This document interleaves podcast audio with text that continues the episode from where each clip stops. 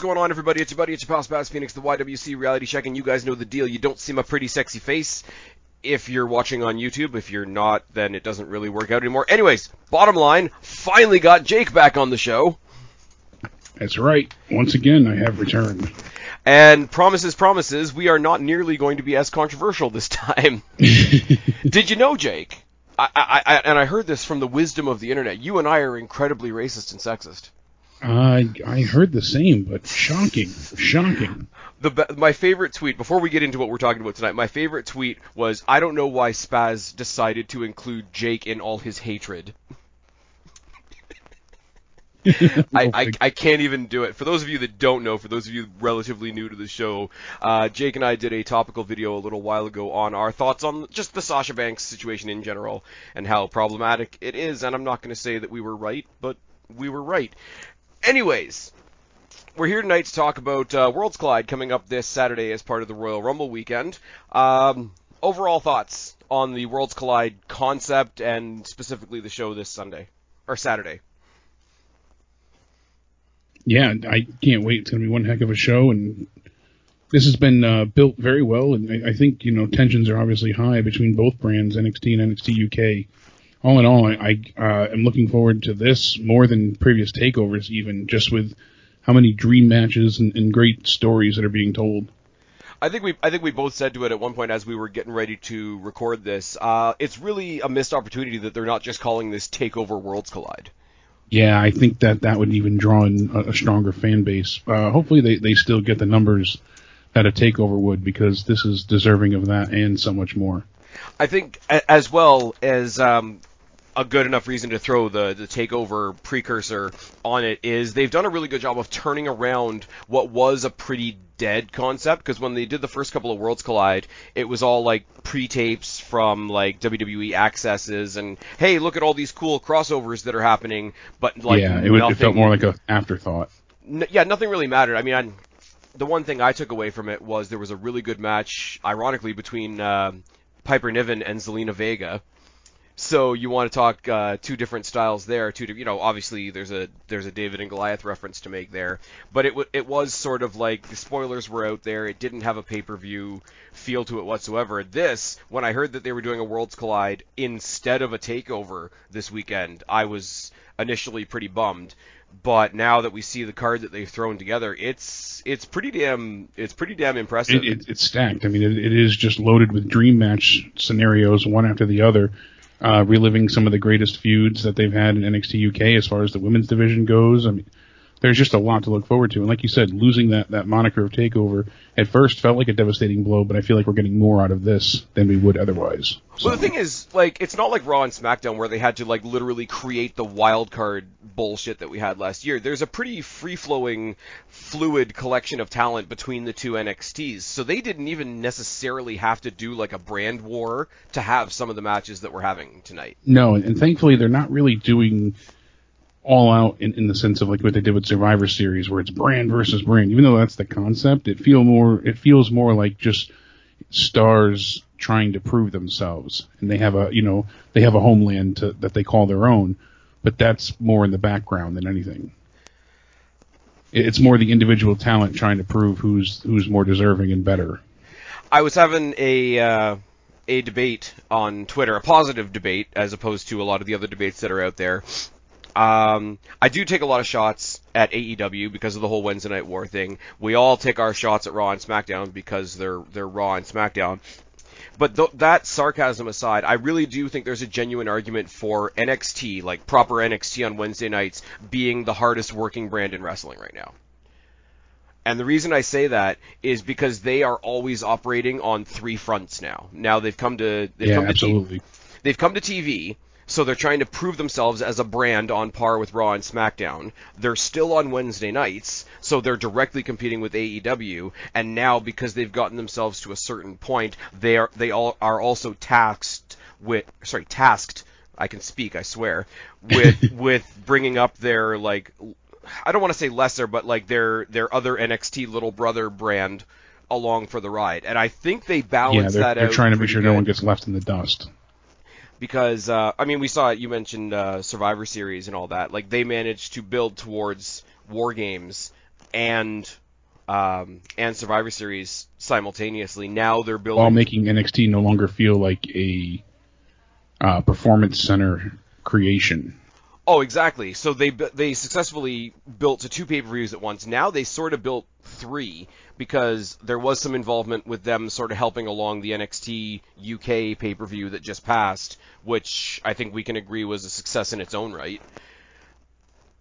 Um, yeah, because now, like you said, you've got three. You've got the Rumble, you've got Worlds Collide, and Portland Takeover, all being handled at the same time. Now, that you know, that's the one thing as you mentioned as well with NXT. You're constantly getting they're they're putting forth the best matches consistently. You know, every time they go out there, it's about putting on the best matches, and that's what AEW does as well. But I feel like NXT has always got that thirst, that drive.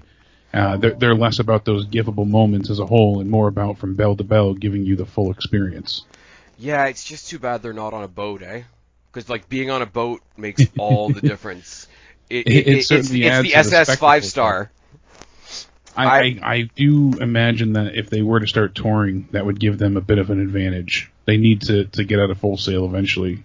I know that's risky, but I, I feel like I am terrified about them leaving Full Sail, honestly, because they have their niche crowd that, that gets over with everything. But in order to truly see how they're how they're building and what stars are truly over, you know, everything's over in Full Sail because that's their home base. But to see what's getting over, how well you're selling, and, and the numbers you can pull, I I think it'd be a huge benefit for them because you, you'll be able to branch out into different markets. And when they're doing these quote unquote house shows with NXT, traveling all over the place, they're selling out the arenas that they're going to, the stadiums, arenas, you know, yep. s- spots. They're they're getting anywhere from six to ten thousand seats sold out consistently, time and time again. I, I, would almost hope that like if they were touring for the weekly show that they would stay in the smaller type of venues, like the college, university type. Yeah, venues, what AEW is doing, they're not going over yeah. ten thousand. Well, they're going to Atlanta for the for that big show that they're they're promoting in a couple weeks, but yeah, um, Revolution. But I mean, besides that, you know, the, you're you're pretty much seeing AEW do the similar kind of thing where they're they're staying in that that comfort zone. I will say the one highlight of of like obviously I was I was at both Takeover Torontos, but there's been exactly one proper NXT house show in Toronto, and it was in the old Maple Leaf Gardens, and it wasn't a sellout. I'm not gonna I'm not gonna embellish it, but it is the it was the house show where I saw Ricochet debut before he was on TV. Yeah, and it was the they test things usually in feuds and matches and stars. Yeah, and I saw well, now we know them as a tag team, but uh, they had sort of a like a house show only rivalry. Mandy Rose and Sonya Deville go 20 minutes, and it's that one house show that makes me laugh my ass off every single time. I say, "Oh well, Mandy can't work; she's just a Barbie doll." And I'm like, "You can go fuck yourself." Yeah, you saw her deliver on, on more than one front. Yeah, so it, it is kind of a bummer because it's not even the usual like main roster argument. It's literally the she didn't even get to show what she could do in NXT. And no, she really didn't. And Sonya Deville can perform well, also. That that's the you know. I, d- I don't think Son- I don't think anybody doubts Sonya Deville though. She comes in there and like MMA is like the big popular thing right now. Where where yeah, putting, a lot of striking, a lot of lot of putting, clinches, but well, not only that, but like look who we focus on. We're focusing on Riddle. We're focusing on Sonya Deville. We're focusing on Baszler. We're focusing obviously on Ronda Rousey, Brock Lesnar. I yeah, don't think it's as hard. I don't think it's as hard because Sonya Deville doesn't commit the cardinal sin of being like white and blonde. Yeah, I mean even even uh, the Broserweight there, I, Matt Riddle, you know, yeah. he's another one that gets that same kind of edge as well with an MMA background. So, anyways, yeah, heading into you know this pay per view, there there's just so many different scenarios that seem uh, like we wouldn't get to see them either again or at all, and I'm I'm so yeah. stoked or or or it brings or it brings up things that you hope you see because while we don't want to see our favorites go from NXT to Raw or SmackDown, there is an element, and it's proven in a couple different scenarios eh, that we're going to talk about tonight. Um, there are a couple of scenarios of coming up from NXT UK to NXT. Yes, and, and, and, and I like the fact that they can travel back and forth and have that fluid transition uh, and freedom to you know still participate yeah. in both brands. And it, yeah, and it doesn't. And like I say, I go back to the Raw and SmackDown example. It doesn't have to be like a thing. Oh my God, they're over here from SmackDown. It's just like no, they're all NXT. It's just there's an NXT over here and an NXT over here. I do want to very briefly touch on one thing because you mentioned Matt Matt Riddle. one thing that up until last night I thought was going to be on this card that's actually Yeah. going to be on next week's episode of NXT. And I was very vocal in my NXT review about the decision to not have this be part of the card. Is the Yeah, the final is the finals of the Dusty Classic between Dunne, Riddle, and the Grizzled Young Veterans. especially because that's been a, a keepsake of all takeovers. You know, the finale has been, you know, a main focus of most of the shows.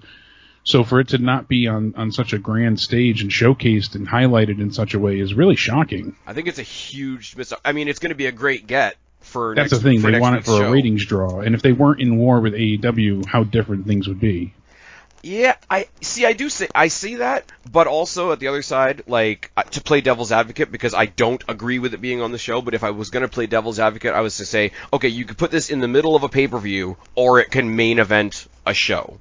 And if that's what Yeah. they do, there there's an argument to be made there. But I just want to say, Oh, it's definitely going to main event next week. I have no doubt about that. And this will be a, a huge focal point going forward as well with the two. So. Espe- especially because I mean, maybe maybe the argument to be made is that this technically isn't a takeover. But yeah, I mean, and I the- can see this match going either way as well. So With the whole concept of Worlds Collide, though, being NXT versus NXT UK, and it happens to come down to one team from NXT and one and a team from NXT UK. Uh, like we were making all of our predictions, and it's like, okay, well, when the four final teams were like these two teams and Imperium and Undisputed Era, it's like, well, it won't be Imperium and Undisputed Era because they've already got matches that night. Well, that doesn't matter because this match isn't happening that night. yeah, but- exactly. I just want to tap on the the fact that like in all the Dusty Classics, they've always had the one-off team. I mean, it's Dunne and Riddle here. It was Aleister Black and Ricochet. It was Samoa Joe and Finn Balor in the first one. And they always manage to find these teams that work. And how ridiculous is it that Pete Dunne and Matt Riddle works? I know it, it's surprising, but they work so well together. And at one point in time, I was curious that, you know, will we see Riddle get, uh, you know, turned on, or will he turn on, you, you know, his partner Dunne just because that's what happened previously? You know, when we saw the the final member of Undisputed Era join in, you know, where we're going to get another strong backstab. So I was curious if that would be a story told, but it looks like they're going to stay true to each other and uh, go head on to the grizzled young vets. So. There's a lot I still mean, to, to, and- to consider.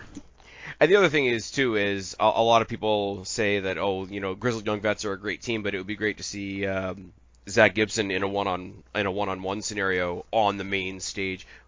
Uh, Zach Gibson on the mic is great. Yeah, and I think that time is coming. I just don't want to rush into it yet. Let things develop naturally and take their time. They're building nicely here, and the story is great. They're saying that you know Dunne held them back, and he's saying, "Well, you just can't beat me." So easy premise. Again, Occam's razor. Simplest is always the best. and, and the, the the built-in story as well because the NXT team has a guy that knows these NXT UK guys, so you could believe even if it's just even if they don't specifically say it, even if it's just in our own head canon. Yeah, Riddle can benefit from the fact that Dunne has fought these guys. When NXT UK was first starting, I saw um, Zach Gibson was one of the first ones to really target Dunne and the at that time WWE United Kingdom title. I think they're slowly re- renaming it to actually be the NXT UK title to match the rest Yeah, of the that's that's what I'm hearing as well. So But I mean, they're also renaming another title that we will get to later. Um, yeah, I mean, the other thing we're getting next week was, is another story that's been tremendously built to, and that's Dakota Kai versus Tegan Nox. But unfortunately, that doesn't really factor into into the Worlds Collide. This thing. I, I couldn't even make an argument for that because then it's just two people from the same brand in a show that's all about the uh, the brands going up head to head. Um, probably going to be a relatively quick conversation. We do know what the kickoff match is. The kickoff match is NXT UK Women's Champion Kay Lee Ray defending against NXT's Mia Yim. Uh, they had some brief interactions building up to Survivor Series. They want us to sort of believe that there's like lingering bad feelings between the two. This was announced on Twitter. Um, yeah, not a not a fantastic build here, but there is history there with them both being involved in the first ever women's war games, so that has at least something for them to build off of. And they're both looking to, to prove a bit of supremacy in the singles division. So, I mean, as far as the NXT side of things go, I mean, Kay Lee Ray is one of those people. Like, I don't watch UK on a weekly basis. Uh, people that have been watching this channel for a long time know I reviewed it for a little bit, but I mean, with all the stuff we have on our wrestling plates, something had to go, and unfortunately, it was NXT UK. But Kay Lee Ray is a great one to watch, and she was a great one to pick up the title from the sort of wreckage of the Toni Storm Rhea Ripley rivalry when they were the two definite stars of that division. For somebody, Yes, that, and and the triple threat that they just had was a great piece of story work as well. Yep. You know, best friends now bitter enemies with with a, a third wheel in the middle, who was also kind of this X factor. Yeah. Very well done, and it really was. Uh, it wasn't even about the wrestling in that match. It was strictly about the story that got me involved, Yeah. which made me enjoy Kay Lee Ray that much more. I think she's going to come out on top here, honestly, just because she is the UK Women's Champion. But if she loses, I mean, that might give Maya Yim a title shot to go on that side of things. I mean, we, we don't know. It could kind of could play into them uh, transferring people back and forth to UK, as we've heard rumored as well. So I, Yeah. I'll stay with Kay Lee Ray here, but I, I could see it going with Yim just to, just as a cover. I will. I will say I'm not going to lie. I'm not as excited at the prospect of our favorites from NXT going over to the UK, but that's more of a of a selfish viewer. This is the show I'm watching. This is the show I want to see them on, type of thing. You mentioned the triple threat match it, at uh, Blackpool too. I think the one person there that doesn't really get the recognition that she deserves, and who I sort of wish was on this card in some capacity, is somebody like a Piper Niven. Yeah, she's fantastic. And I mean, she doesn't have that typical look that all Yeah. the other women's division has either. I mean, obviously you'd have to be blind not to notice, hey, look, she's a large gal. Yep. But even with her size, you know, she's so akin to a Kevin Owens that she's able to conquer and decimate everyone in her way. So thoroughly impressive, and she really is just so damn athletic. I mean, she she takes her that booty and moves it around, and, and you know, no no fault about her. She's able to to navigate the ropes just as well as all the other women. So that at her size, In it's some even cases more better. impressive. Yeah, yeah, really. And Um, I will say though, and this is like people know I don't have any particular love for Nia Jax, but I don't want people listen listening to me to think that this is a jab at Nia Jax. But a big defense that people come up with when you talk about Nia Jax and when you talk about like the incidences that she's had and the people that she's injured and whatever, Yeah. and people will insist that you you can't ki- kick her off the show, you can't penalize her, you can't do this and that because we need to sh- shine a, a spotlight on people of different body types so that people in the audience that are watching of all different body types themselves can feel more enthused and more engaged and involved. yeah, it's it. easily relatable. You know, that Yeah. S- zero is not a size, and all of these. You know, and then people say, oh, if you pay attention to the weight at all, that you're you know basically fat shaming it. No, not bringing it up is is you know basically classifying them as, as obsolete and and Yeah. not picture perfect. So you know, not not mentioning these things is more of a, a disservice to it than actually addressing the fact that hey, she's not a tiny framed woman, but look at all that she can do better than Exactly. the, the skinny girls, you know, and that, that's what a, I- that's a huge thing as well. But like you said, Nia Jax is this you know large framed female wrestler, and she can't do what Niven can. and That and this is my expressed. And this is my point. Like people w- that will defend Nia Jax and say she has to be on the show because we have to have somebody that represents this. And I'm just thinking, like, I know nobody watches UK, but you've got the solution for that sitting over in the UK. Like, And she's good on the mic. and she's and she's good on the mic, and she's got like attitude, like she's got like really really spicy attitude towards her opponents, but she still at the very same time can be running around the outside of the ring, slapping hands with all the fans that are happy to see her. Like she walks that line, and it's great. And you can't tell me that we have to keep Nia Jax in WWE because of this when you have somebody that can do what you're saying Nia Jax does, and not hurt anybody. and that's I, I, again I say like That's I'm not. I'm. I'm not a small person. I'm the last person that's going to, uh, you know, take somebody down strictly for their size. I am going to take. Yeah, I have no room to talk. You know, Abs- absolutely. My my belt has no room to adjust either. But you know, I am. I am going to take you down when the list of people that you've injured goes into the teens. Exactly. And now we're only keeping you. how many the how many spots You, have you destroyed? How many you know main events have you ruined? How many you know you can you can actually say that she destroyed a, a main event caliber show Yep. because of her negligence. She ruined Survivor Series the year before.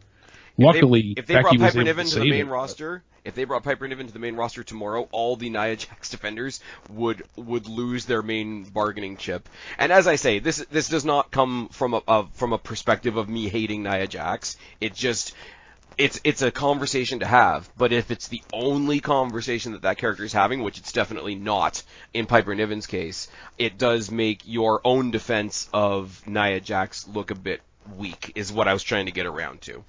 Absolutely. Anyway, So- uh, the other thing I was going to say, getting back to the actual match we're talking about, Kay Lee Ray is is great, and when she makes the trip over to what I what I I guess I should call like main roster NXT, uh, she's going to do great things. But this is going to be a very interesting match for Mia Yim because I think a, there's a lot of people out there that still don't rate Mia Yim, and I think that's really unfortunate. Because I mean, she's more character right now than in ring, but her in ring isn't by any stretch of the imagination terrible.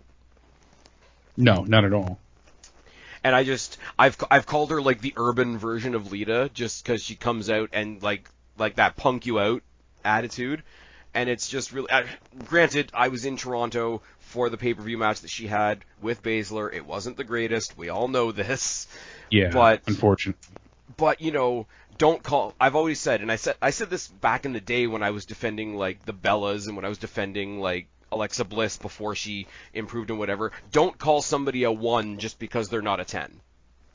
Exactly. That's that's a great great attitude to have. and I'd love to. I mean, people are shitting on the match that we saw this past week on NXT with my girl Shotzi Blackheart, who's finally in NXT, which has me ridiculously happy because I'm doing. Doing a great job. Even in defeat, she looked fantastic. So I'm I'm doing I'm finally getting a chance to do that indie thing that I used to make fun of everybody else for. It's like I knew them before they got to NXT. Destiny Wrestling's own Shotzi Blackheart. Shout out to Destiny. Go back in two videos now and check out my review of Destiny's Carnage show that I was at on Sunday. That was a blast. Anyways, I don't think this title's changing hands. I think it's a bit of a shit show that there's three title matches on this card. Only one of them is a UK title, and they stuck that UK title on the kickoff. I don't think that does very much for evening out the brands, personally. yeah, Um, the lack of title matches on here is actually kind of interesting. But one of the probably dark horse matches of the night is going to be for the NXT Cruiserweight title. Angel Garza versus Isaiah Swerve Scott versus Jordan Devlin versus Travis Banks, the only Banks in WWE that matters. What do we think? can't argue that. Oh boy. I Now, heading into the next match, you know, I, I, I while we were talking about the Dusty Classic before, I feel like this kind of takes place of the Dusty Classic instead. yeah. Honestly, when when I go through the card, and, and I was a bit, you know, confused in a way that they weren't going to have the the finale on the Worlds Collide card, like you said, maybe because it's not a takeover. But then knowing that we're getting this match, not so much in its place, but at all, kind of rectified that in my eyes. And when I really take a step back and, and look at the card as a whole, I can see why maybe they didn't want two big tag team matches, you know, eh, eh, to to, to outclass one another. yeah, and I mean they already have, you know, the main event four on four, and then we're getting obviously, which I'm getting into, DIY reuniting to take on Mustache Mountain. This Yeah. this is this is adding to that dream card effect. I mean, Gargano and Ciampa reuniting for at least one night, you know, to take on you know the former NXT tag champs Trent Seven and Tyler Bate. Yeah. This is this is obviously going to contend for match of the night honors, no doubt about it. Yeah, I think it's actually going to be, and I mean the the women's title match is gonna. I think it's gonna sit on an island, but I think the the tag team match, which I am which I am gonna touch on in a second, uh, I think it's almost imperative that they had a cruiserweight title match on here. Because I think one of the biggest victories NXT has secured since going to TV has been that NXT rebranding of the cruiserweight title. Initially yes, and, with and procuring some of the talent from 205 Live to, to you know come along with the title has been great as well because not only are those people getting showcased in time to do their thing, but it adds a different element to NXT that we didn't have before. So or or in some cases we did, but they weren't. They were talents that we like to see, but they weren't exactly talents that were going to go up against a, a uh, you know, a Tommaso Ciampa or an Adam Cole or whatever. exactly, and I- I'm speaking more in the sense of of in in the regards that you know we had cruiserweights, but they weren't. If they were going against cruiserweights, there was no direction. It was just to to oh wow, look at what they you know the, the you saw the flips and the flying and the high paced action, but th- there was no direction for them. It was just a, a simple one off. Now there's feuds, there's stories. Uh, there's you know bouts for you know contendership and who's going to be the number one contender, as well as champion defenses, you know title defenses left and right constantly on NXT. And again- so we and now again, we have get- a, a we get TV into title of sorts, and we have stars before that weren't being utilized being able to use their their in ring style again. So I think uh, very, very conspicuous by his absence is the guy that they used to rebrand that title, which is Lio Rush. Lio Rush was the perfect guy to help NXT sort of claim that title out of obscurity, and his his run in with with Garza, uh, putting the title on Garza is great. Um, I imagine he'll be back and they're probably waiting for uh, Portland. I feel. Oh, for sure. I don't think that this is changing hands. I think getting Swerve in there instead, uh, off the back of that triple threat we saw a couple of weeks ago with Breeze and Rush, I think it's a great idea. I think you get a huge spotlight put on Swerve on on a semi pay per view stage. You had Lio Rush temporarily moved out of the equation without actually losing because Breeze was brought in to take the pin. I think everybody wins. Obviously, because of the nature of the pay per view, you brought over two guys from the UK. Now, this is one of the caveats. I'm going to say it for this match, and I'm going to say it for one other match we're going to talk about later on. I don't think this title is changing hands, but if it does, you put that title on Jordan Devlin, and you get Jordan Devlin on main roster NXT. And that could be something that they do sooner than later. I mean, going back going back to Blackpool once again, who doesn't think that Devlin versus Bate was the highlight of that pay per view? Oh, absolutely. I mean, he is little like evil mini Finn Balor, but there are so many creative things that the writers and creative minds in NXT could do with that. You could have like a teacher student scenario because they were teacher and student in real life. You could have like Devlin like wanting to be like a follower of Balor and Balor telling him to fuck off. You could just have them straight up feud. Um, but more importantly than that is, like I say, we put Lio Rush on the back burner. Can you imagine we get to Portland and the match for the cruiserweight title is Jordan Devlin versus Lio Rush? That would certainly be one hell of a matchup. Anyways, uh, Sign me as, up, that's for sure. as I say, that's my personal like a, li- a little bit of selfish fantasy booking. I don't think the title's changing hands. Garza is is a little like charismatic weasel of a heel, and it's that's a lot of fun too. How many weeks in a row did I on an NXT review say, "And Garza takes off his pants for reasons"? And everyone pops for it. And uh, yeah, because we're wrestling fans and we pop for stupid shit. I mean, like there's a boat and a dinosaur and an alien. Anyways, moving on. We're not doing that. Um, speaking of Devlin, who was taught by Finn Balor, we might as well knock off Finn Balor versus Ilya Dragunov because I don't really have anything to say about this one. Other yeah, than it's, Ilya it's Dragunov. pretty straightforward. I mean, uh, you know, this this one could be a show stealer. Honestly, Balor's done great things since returning to NXT, and even as a heel, he's still getting that that you know overtly face reaction. And you know, Dragunov is still trying to to you know sequester some of his, his namesake in the divisions and, and make a name for himself. So th- this is a, a huge prospect, you know, for future, you know, title contention and whatnot in Dragunov, and it's definitely someone to watch out for. But I see Finn winning here, clean as a whistle. Yeah, and I mean, even if Finn wants to be a little bit of a dick and do a little bit of underhanded shit, I, w- I would still count it as clean because that's the kind of heel he is right now. Exactly. I, am looking for, and we've already mentioned it once tonight. We just came off of like watching my review of this week's NXT. I'm looking for very much a Baszler Blackheart situation here. Yes, yes, that that that's pretty much what I expect as well. Not not to outright agree with you, but that seems to be the most logical case. I mean, if they want to do the shock and they want to give him like a real real feather in his cap, I mean, Finn Balor's not going to get hurt by a loss, but you're you're doing USA versus the UK in the US. Like at some point they do have to think about where they are and where Yeah, you're in Texas. You got to be, you know, in in Houston. Yeah. They they need to be I mean, they must they must see, like conscientious about something. Ilya Dragunov is like a, the definition of a mid carder on the brand that I don't think a lot of people are watching, but yet on pay per view they've given him a one off with Cesaro last year, and now this one off with Balor, and I don't think that that's happenstance. I think they do see something in him. I need to watch the show more so that I can see what that is because he's good. Like what I've seen. Yeah, him he is excellent. But the, uh, but like ma- you said, look at the match with Cesaro. That was a show stealer then. And Okay, I, but I if, think if if you can't have a good match with Cesaro, you shouldn't be there though. I don't I don't want to sound like a typical twerp from Reddit, but like no, but it was just unexpected. People weren't expecting Cesaro to be there. One and two, the fact that they put on such a, a match of high caliber, it really exceeded all expectations. and Finn Balor really just has drop set into this heel character. Jesus Christ. I want I want at some point for there to be a takeover where like you know how his entrance is the same both ways, but like they change up the lighting a little bit and Yeah, now he's got the spotlight on him rather than the crowd. Oh, I mean like for the demon because everybody wants the demon. I want him to like throw the lights at like the the red and black lights Ooh, yeah, and that'd be great. and make people think that the the demon is coming out and then not.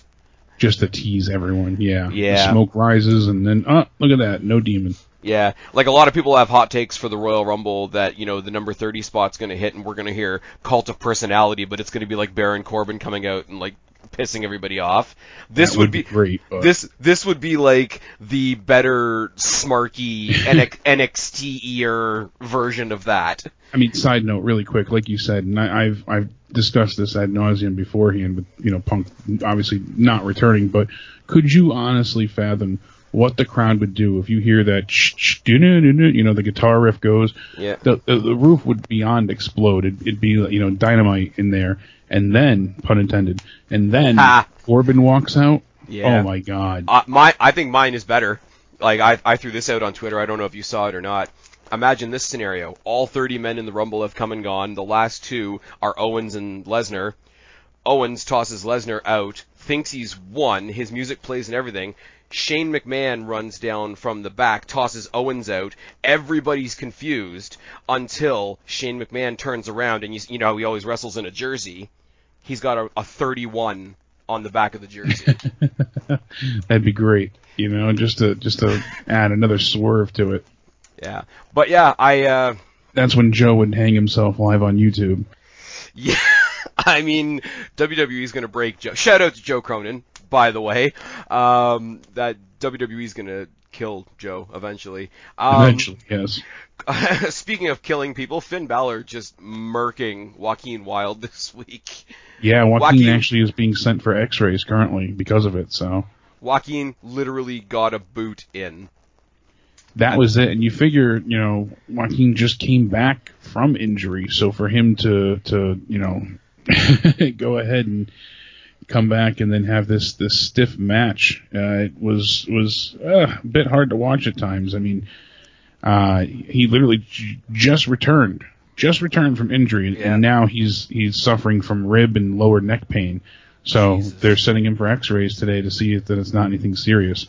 Shotzi was also complaining about um, shoulder pain, so she's listed as day to day. And then uh, Io Shirai tweaked her knee, so she's going for an MRI. Jesus Christ. Oh man. I mean, there there is a small part of me that's like, oh, you you wrestled Shayna Baszler and now your arm hurts. Let me let me recount you with my shock. Well, actually, it's not even the uh, the part from Baszler. It was the attack from Diana Perrazzo after Oh. everything that happened. That's what she's actually complaining about. So Oh, that's yeah, go figure. That's really shitty. That's really shitty. Um, I don't know. Like, leave Shotzi alone. She's good. Let her do shit. yeah, Uh, let her recover.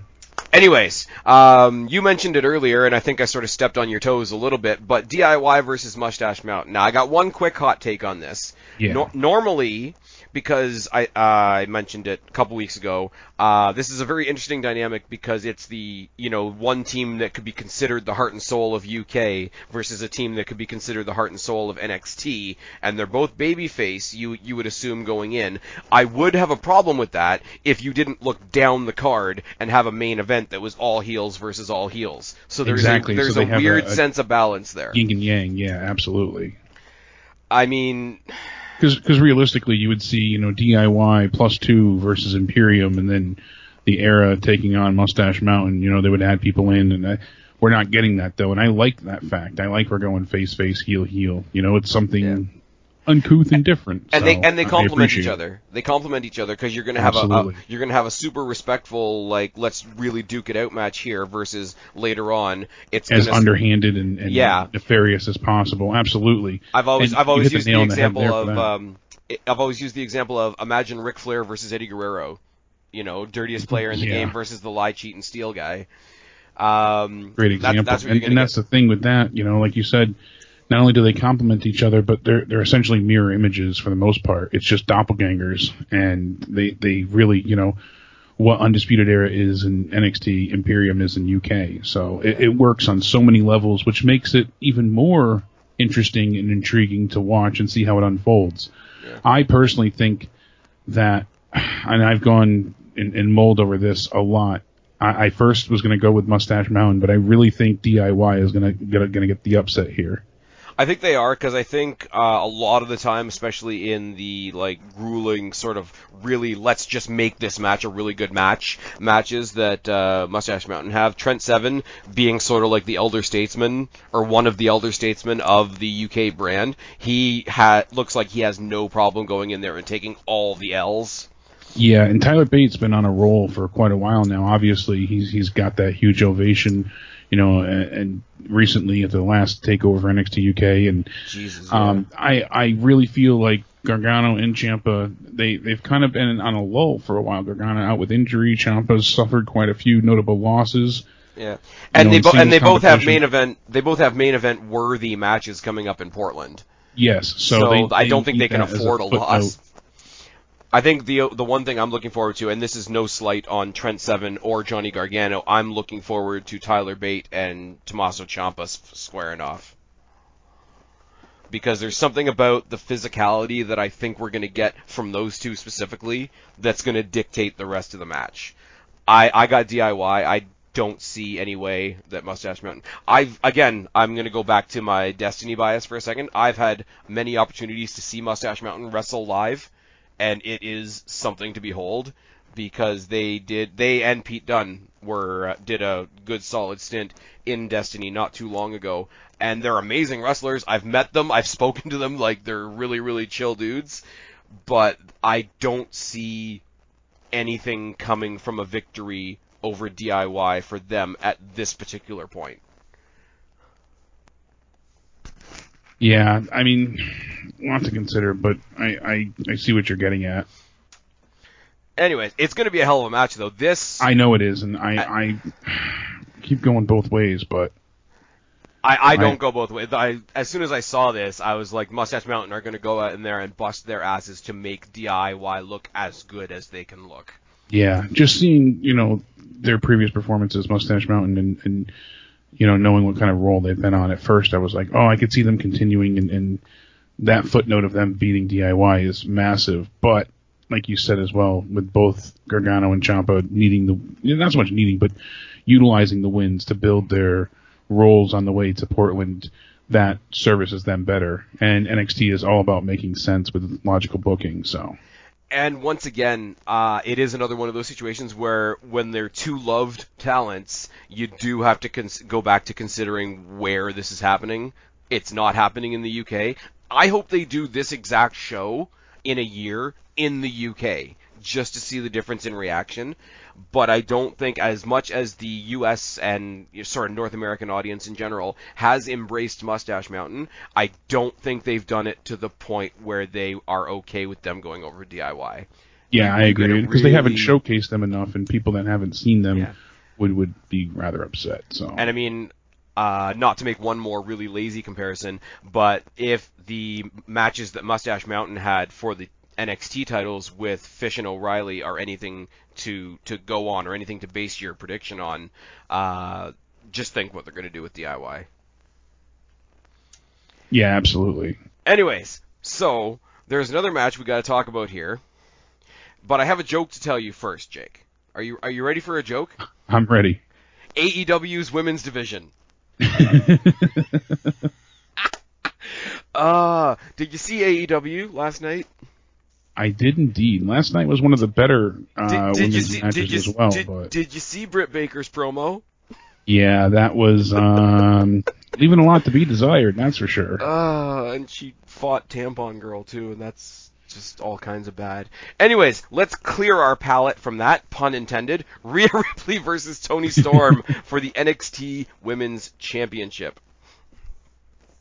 This is, this is what their sixth meeting now. I was gonna say this is a retread of their rivalry in NXT UK because both of them are from NXT UK, but the NXT audience has adopted one of them, and as we saw last night, or two nights ago by the time this goes out, this week's NXT, they've decidedly not adopted Toni Storm. I don't even think it's a it's about not adopting Toni as much as it is is that they just like Rhea better, so they're cheering for her over Toni. Yeah, but full Full Sail, like you said, is is fickle. Like they they'll have the one that they like, but then a good match will come along, and you won't get a boo. You'll get that oh, like or or you get that let them fight chant, let them fight or whatever.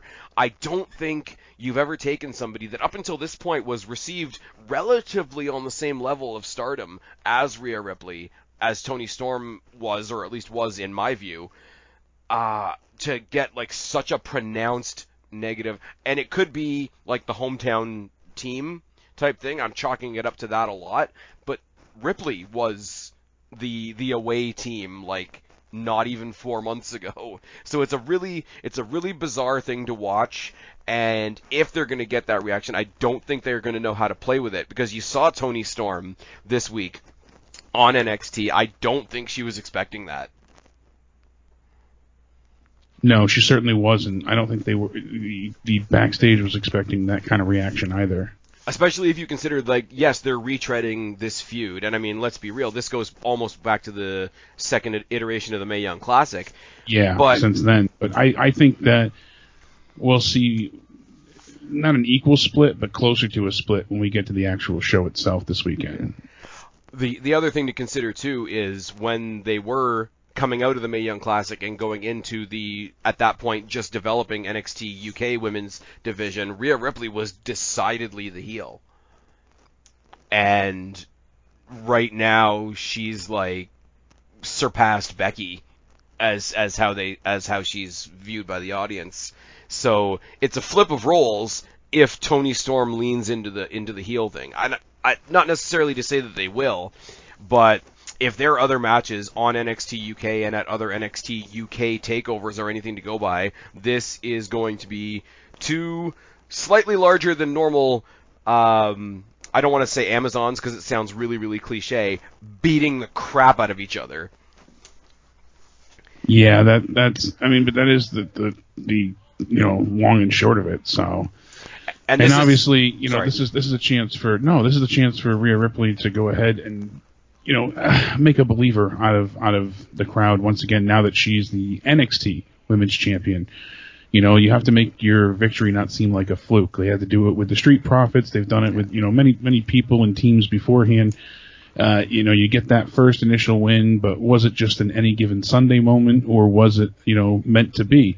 So she'll get the victory here. Same thing with Bianca Belair, and that'll lead to what happens at the Mania weekend, obviously being the big, big setup. Mania weekend better be Io Shirai. Like I think that's what they're building towards, and that seems why they didn't just rush Io into the, the picture for Portland. You know, they, they want to save her and have it be a long program, at least longer than a few weeks' time.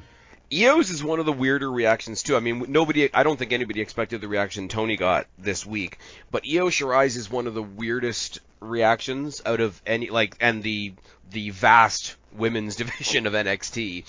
But I don't think there's any more of a sort of a complex reaction than you get for Io Shirai. Io Shirai, as a babyface, was was popular and she got a decent pop, and oh, isn't she great? We really like her and whatever.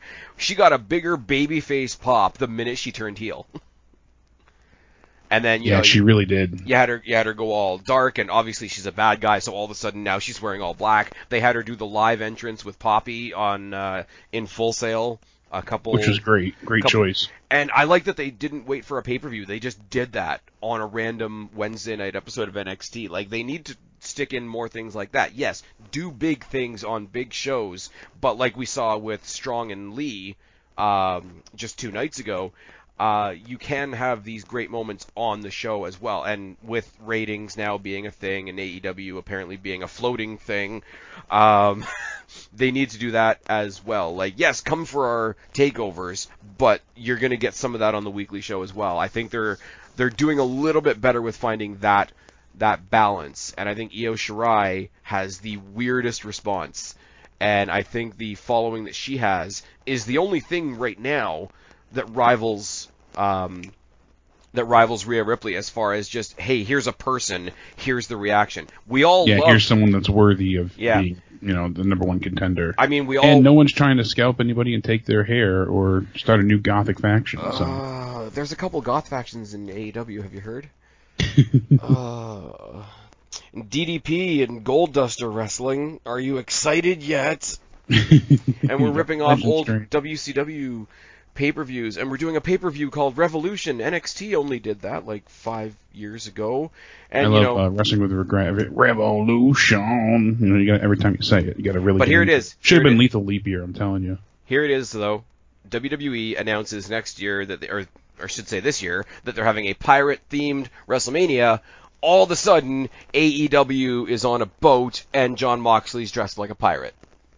and saying- funny enough, they had a recap of last year's Royal Rumble, Uh-huh. and they had you know different stars talking about everything that transpired in the match. They had the New Day talking about it. They had um, uh, Mustafa Ali was there. Um, who else? They they had many people there talking about it. Nia Jax, Randy Orton. Yeah, uh, there's more I'm forgetting, but they had different. Uh, Samoa Joe, who was hilarious throughout the entire thing. It's on WWE.com. Yeah. And when they got to Dean coming out, they didn't even address that Dean came out. They skipped over his entrance, and they skipped over any highlight he made in the match. And only one person said uh, "dirty deeds" when it hit them, and then they, they like they rushed through everything. They didn't even mention his name once. It was Didn't- hilarious. Didn't they edit him out of the footage of the Shield debut? Yeah, they basically like they well they edited. It's hard to fully edit him out, but they edited out like a lot of his single moments during the debut And any mentions and they, of him. Any mentions of his name they took away. So they just were like Seth Rollins and Roman Reigns, the Shield. I I aspire to be as petty as the WWE is sometimes. It's, but it's thankfully they're they're giving us you know uh, uh, great stuff as in you know the main event for this show. Yeah. I I, I am That was a smooth transition, my friend. hey I am I am so excited for this. It is unreal. When we saw Undisputed Era, obviously invade the you know takeover show for NXT UK Blackpool, I was losing my mind and that was after Walter, you know, goes through this hellacious title defense, and now we see Imperium, you know, get the distraction, causing the loss for the Dusty Classic, and then keeping them off their rocker so that Keith Lee ends up walking away a champion. You know, it's just with the attack afterwards, the, they've come to blows. That chop that Walter delivered the other night, Christ. I, I showed that to Danny multiple times. I'm like, listen to that. That is beyond brutal. That is the epitome of pain. So Yeah. Apparently, and this is me, I am a shill for WhatCulture. I listen to almost everything they put out, but I was listening to their uh, N- their own NXT review, and they were talking about somebody sent them a footage that was like from the show that was just recorded on their phone, and it's like if you hear that chop without the sound editing that obviously goes into a televised show, it sounds even worse. It really does. I saw the clip sent to me on Twitter, and it, is impeccably insane. It's so brutal. See his chest moment or his uh, soul momentarily leave his body through his chest, but Yeah, also I, sternum caves in inside out. I, I love I love the take that uh, Adam Cole sold the chop by giving himself a Canadian destroyer. yeah, pretty much. But I mean, like, this is gonna be like if you look at Walter alone, like this team should smoke the undisputed era. But They're so scrappy and, and ingenious, and they they always just find a way. You know, Adam Cole. There's a reason he was star of the year, and, and no matter what. Jesus Christ, how many of those awards did Undisputed Era take? I think like six in six. total. They, yeah, they walked and away you'll with. notice though a little bit of storytelling. None of those awards went to Roderick Strong. Yeah, funny enough, and I, I think that's what eventually they're going to build to because that was a story they were going with when Velveteen Dream was in the picture, going for you know the North American title and whatnot. They were kind of making good old Roddy the the dark you know redheaded stepchild, dark horse of the family. So If it wasn't for the first crack in their foundation happening this week on NXT, I would say there's no way Imperium wins on Saturday. But if we're going to start the slow disintegration of the Undisputed Era, then losing to Imperium is the way to do it. yeah, and I in- think in- in, in any other scenario- champion, In any know, other scenario, going back to, and I'm sorry, I'm going to mention the crowd and where we are one more time, but like the Undisputed Era are almost on CM Punk levels. Like they could walk out on the ramp and pour out Paul Bearer's ashes and still get cheered. Yeah, absolutely. I mean, they are that over. So for them to go ahead and be so on top, I, I mean, it was incredible because when I was at Takeover 25, you know, in, in Connecticut, eh, I was shocked. I was because I loved Adam Cole, and you know, I- but Gargano came out. He was the penultimate babyface at that point in time, and Yep. he got booed out of the building. I was I was floored, absolutely flabbergasted. That he I think Adam Adam. Cole is, he eclipsed him. Yeah. as a well, heel. Adam Cole is, and you can tell that obviously like the HBK influence in in the backstage at the PC and all that. But even before Shawn Michaels was involved in NXT, I look at Adam Cole and I'm like, not only like visually, physically, but like Adam Cole is Shawn Michaels.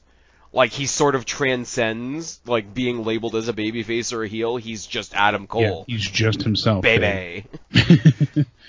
But I think like I- I his think group Imperium is just as over as that. him, but his his his group is just as over as him, but his group is like an extension of him. And even Absolutely. though and even though that's true, they still manage to be themselves as well. It's sort of like I used to look at the Hardy Boys, and in order of popularity, you've got Jeff Hardy, the Hardy Boys, and then Matt Hardy. Like you've got one of the members, the act, and then the other member. I don't want to Yeah. use I don't want to use the Jannetty reference because it's used way too often, but that's just how it is. But I It's think tried and true. It, it's it's a proven point, though. You know, Adam stands uh, you know miles ahead, and everyone is is equally you know talented, but he just has that much more charisma and and I don't even want to say like namesake, but he just has a way about him that that has served him you know tried and true. So, but like you said, I I think that this is the start of the dissolution and and, and uh, slow, you know, dismembering of Undisputed Era.